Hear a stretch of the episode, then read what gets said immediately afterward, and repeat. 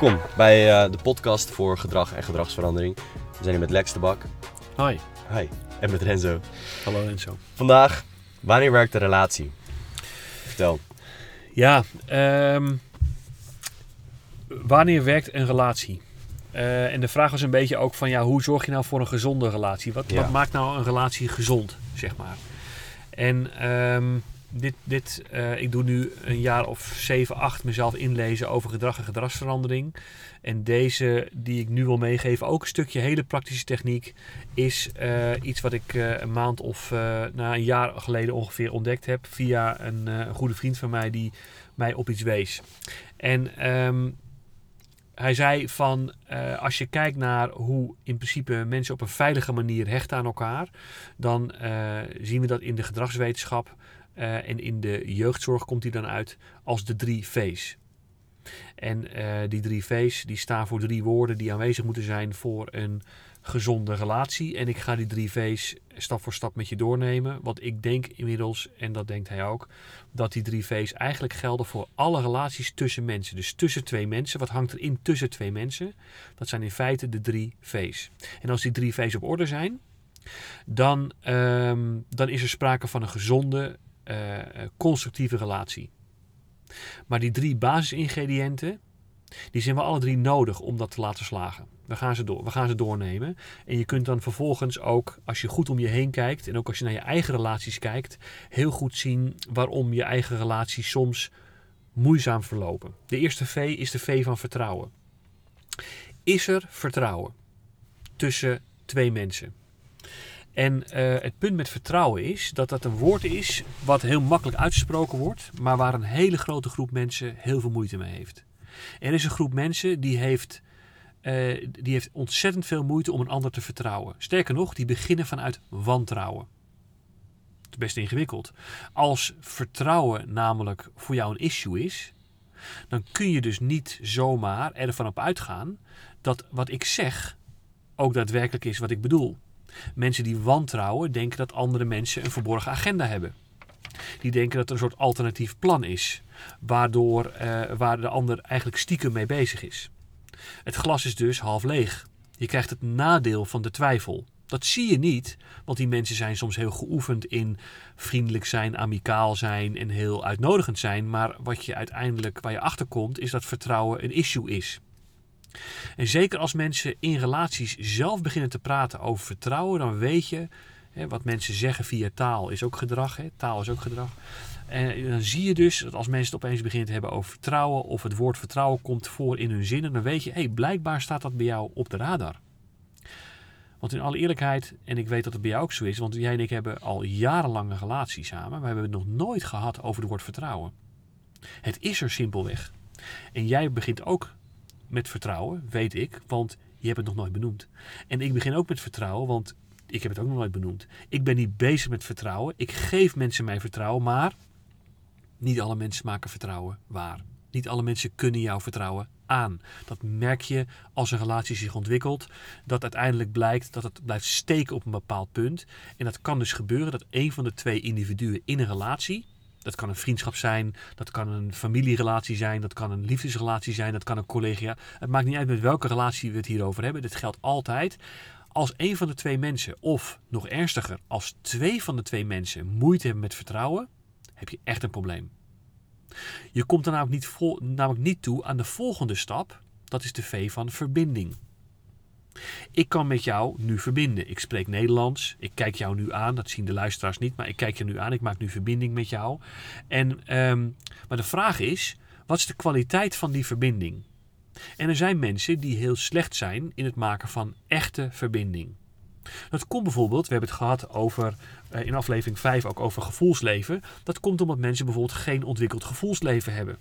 Ze zijn vooral rationele argumenten aan het uitwisselen.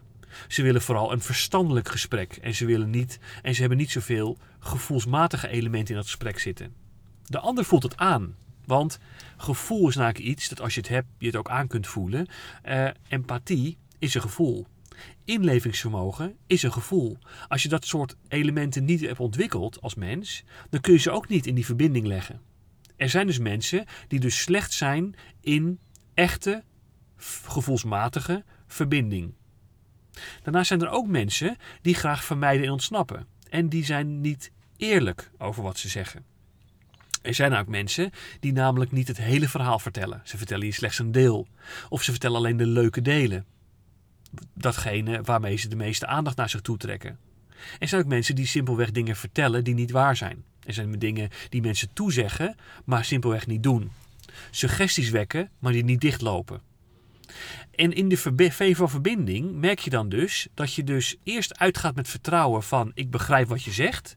En uh, ja, we gaan dat doen. Maar je komt er door een aantal andere gedragingen achter bij de ander dat het helemaal niet zo is. Je merkt dat de dingen die worden gezegd niet echt zijn, dat er, niet, dat er geen authenticiteit in de relatie zit, dat er geen gevoelsmatige ontwikkeling in de relatie zit. En dan zie je dus dat je het op de verbinding niet goed dichtloopt. Ook hier geldt weer, als een van de twee mensen een probleem heeft met echt echt oprecht verbinden, dan heb je al een probleem. Als twee van de mensen in een relatie, en dat zien we ook voorbeelden voorbij van komen, als twee van de mensen moeite hebben met hun gevoelsleven, met authentiek zijn en het liefst willen vermijden ontsnappen, heb je echt een probleem. Dus dat is een andere interessante tweede V van verbinding. Ik heb dus vertrouwen nodig in mezelf om jou te kunnen vertrouwen. Ik, heb verbind, ik moet verbinden. Uh, en dat wil ik op zo'n manier doen dat ik dat op een authentieke en eerlijke en wederkerige manier doe. En nu komt de derde V, en dat is waar het vaak verkeerd gaat. Maar ik zie dat je een vraag wil stellen. De derde V van verantwoordelijkheid nemen. Ja. Voordat we op de derde ingaan, wil ik nog heel even, heel even beginnen bij het begin, bij de eerste twee. Wanneer, wanneer vertrouw je iemand? Laatst heb jij wel eens, wel eens gezegd, zei tegen mij, dat Ehm, je kan, iemand, kan je iemand anders vertrouwen als je jezelf niet vertrouwt? Dat vond ik een hele belangrijke stelling. Daarnaast, wat heb je nodig binnen een relatie om de andere persoon te kunnen vertrouwen? Ja, um, je hebt de, een van de gevleugelde uitspraken is natuurlijk: je kunt niet van een ander houden als je niet eerst van jezelf houdt. Ik denk dat dat, en een houden van is natuurlijk een soort gevoel. Uh, er komt er eentje voor, wat mij betreft: je kunt niet een ander vertrouwen als je niet eerst jezelf vertrouwt. En dat was de opmerking die ik naar jou toe maakte. Wat ik zie is de mensen die moeite hebben met andere mensen vertrouwen. Als je met die mensen in gesprek gaat, zie je eigenlijk dat ze zichzelf niet vertrouwen. En als je jezelf niet vertrouwt, dan kun je logischerwijs ook niet eens naar andere mensen kijken, want je bent eerst nog, je bent nog te veel bezig met jezelf. Dus daar komt die opmerking vandaan. Je kunt niet een ander vertrouwen als je niet eerst uh, jezelf vertrouwt. Um, Oké, dan moeten we misschien eerst nog een stapje terug. Hoe vertrouw je jezelf? Hoe leer je jezelf te vertrouwen?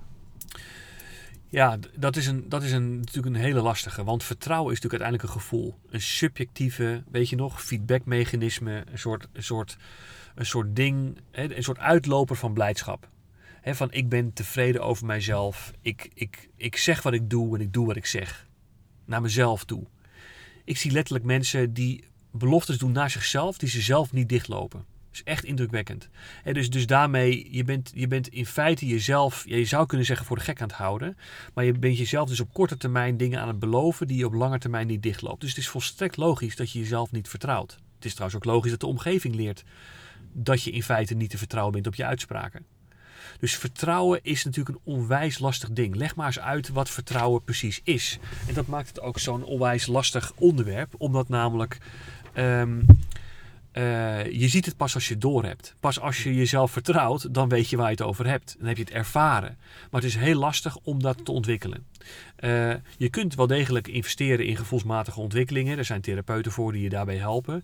Uh, dus dat kun je aangaan. Maar uiteindelijk zie je dat het vooral met wantrouwen begonnen is. Omdat mensen namelijk hebben geleerd dat. Um, ja, ze zelf niet dichtlopen wat ze zeggen, of andere mensen voortdurend niet dicht zien lopen wat ze zeggen. En heel praktisch zou dat al kunnen zijn als je bijvoorbeeld met jezelf de afspraak maakt: ik ga morgen hardlopen of ik steek morgen geen sigaret op. En je komt vervolgens, quote unquote, de afspraak niet met jezelf na, dat je vertrouwen, ja, de, de vertrouwen met jezelf afneemt.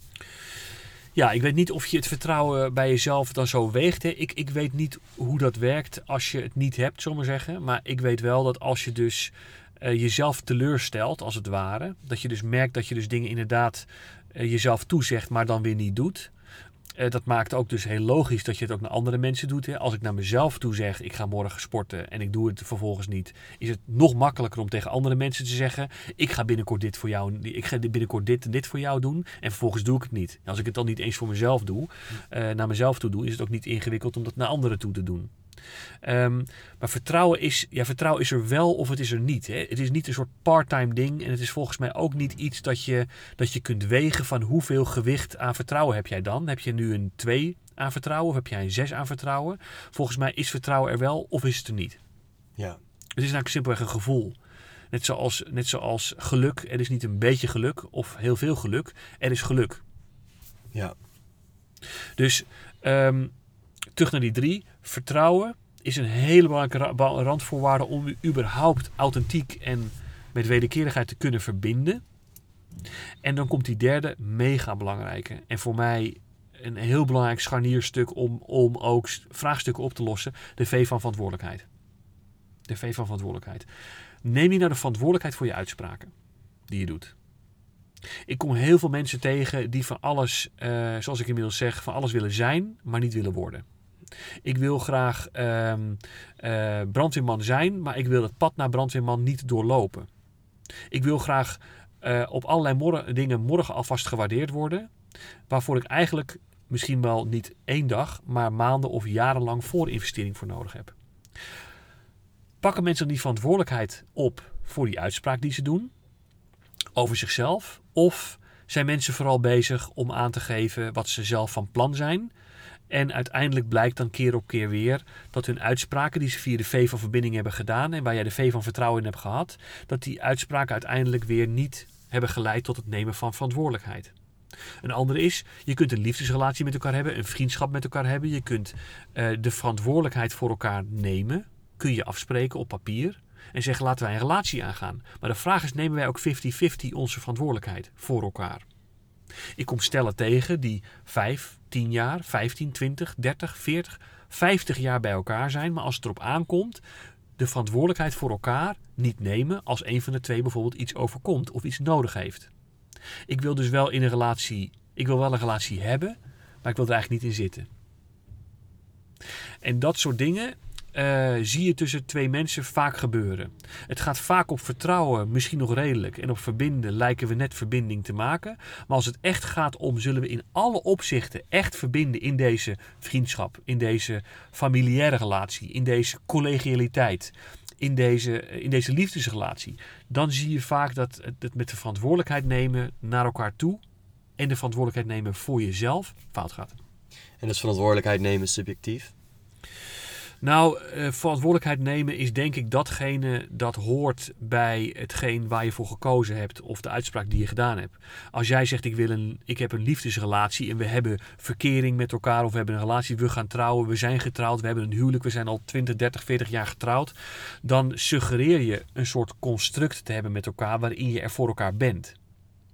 Dus het is volgens mij niet subjectief wat huwelijk in principe betekent, of wat een relatie in principe betekent, of wat vriendschap in principe betekent.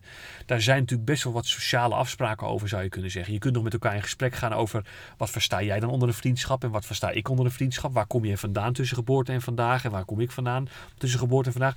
Daar kun je wel wat mee, maar uiteindelijk dat je elkaar in een relatie niet kleineert, dat je elkaar niet saboteert, dat je elkaar niet de maat neemt in een relatie, dat, dat lijkt me toch vrij logisch.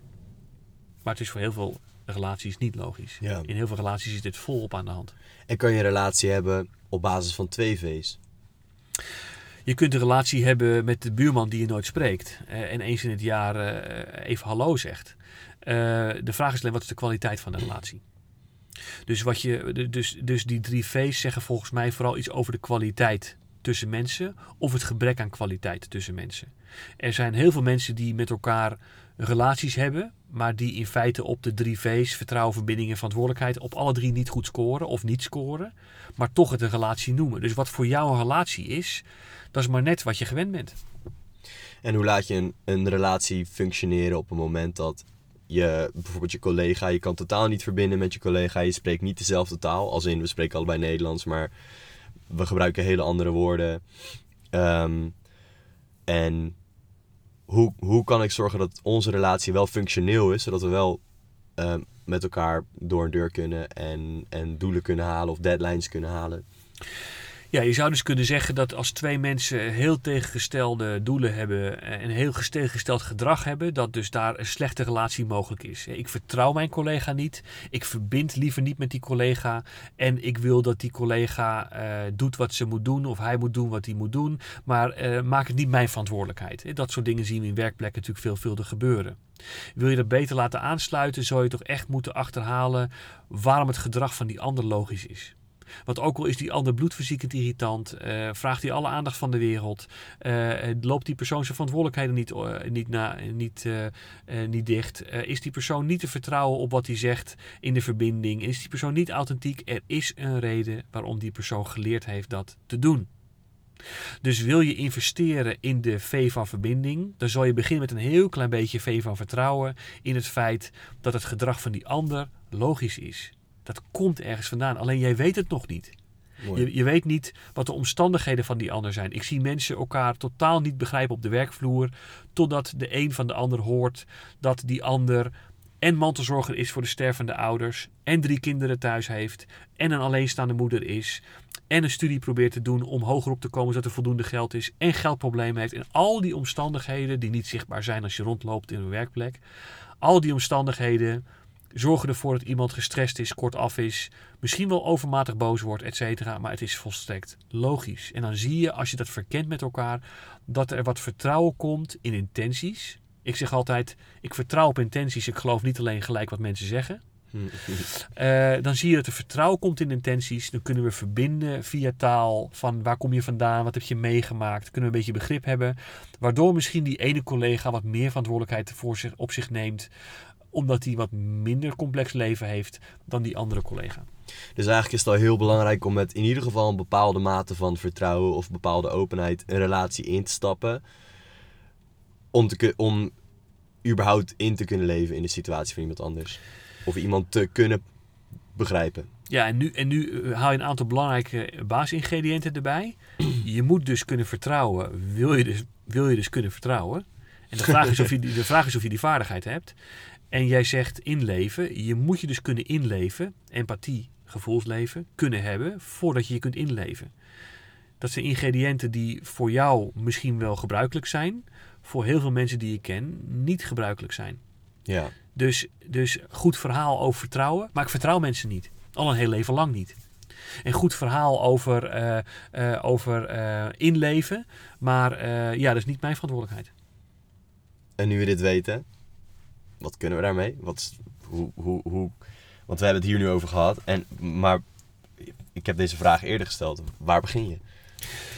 Nou ja, kijk, dit stukje gereedschap. We hebben het over verschillende stukjes gereedschap gehad tot nu toe. En dit stukje gereedschap is een essentiële, want we gaan die veel vaker uh, gebruiken in de aankomende aflevering. Omdat we het gaan hebben vaak over de verantwoordelijkheid die mensen niet nemen, zou je kunnen zeggen, voor de rollen die ze hebben op zich hebben genomen.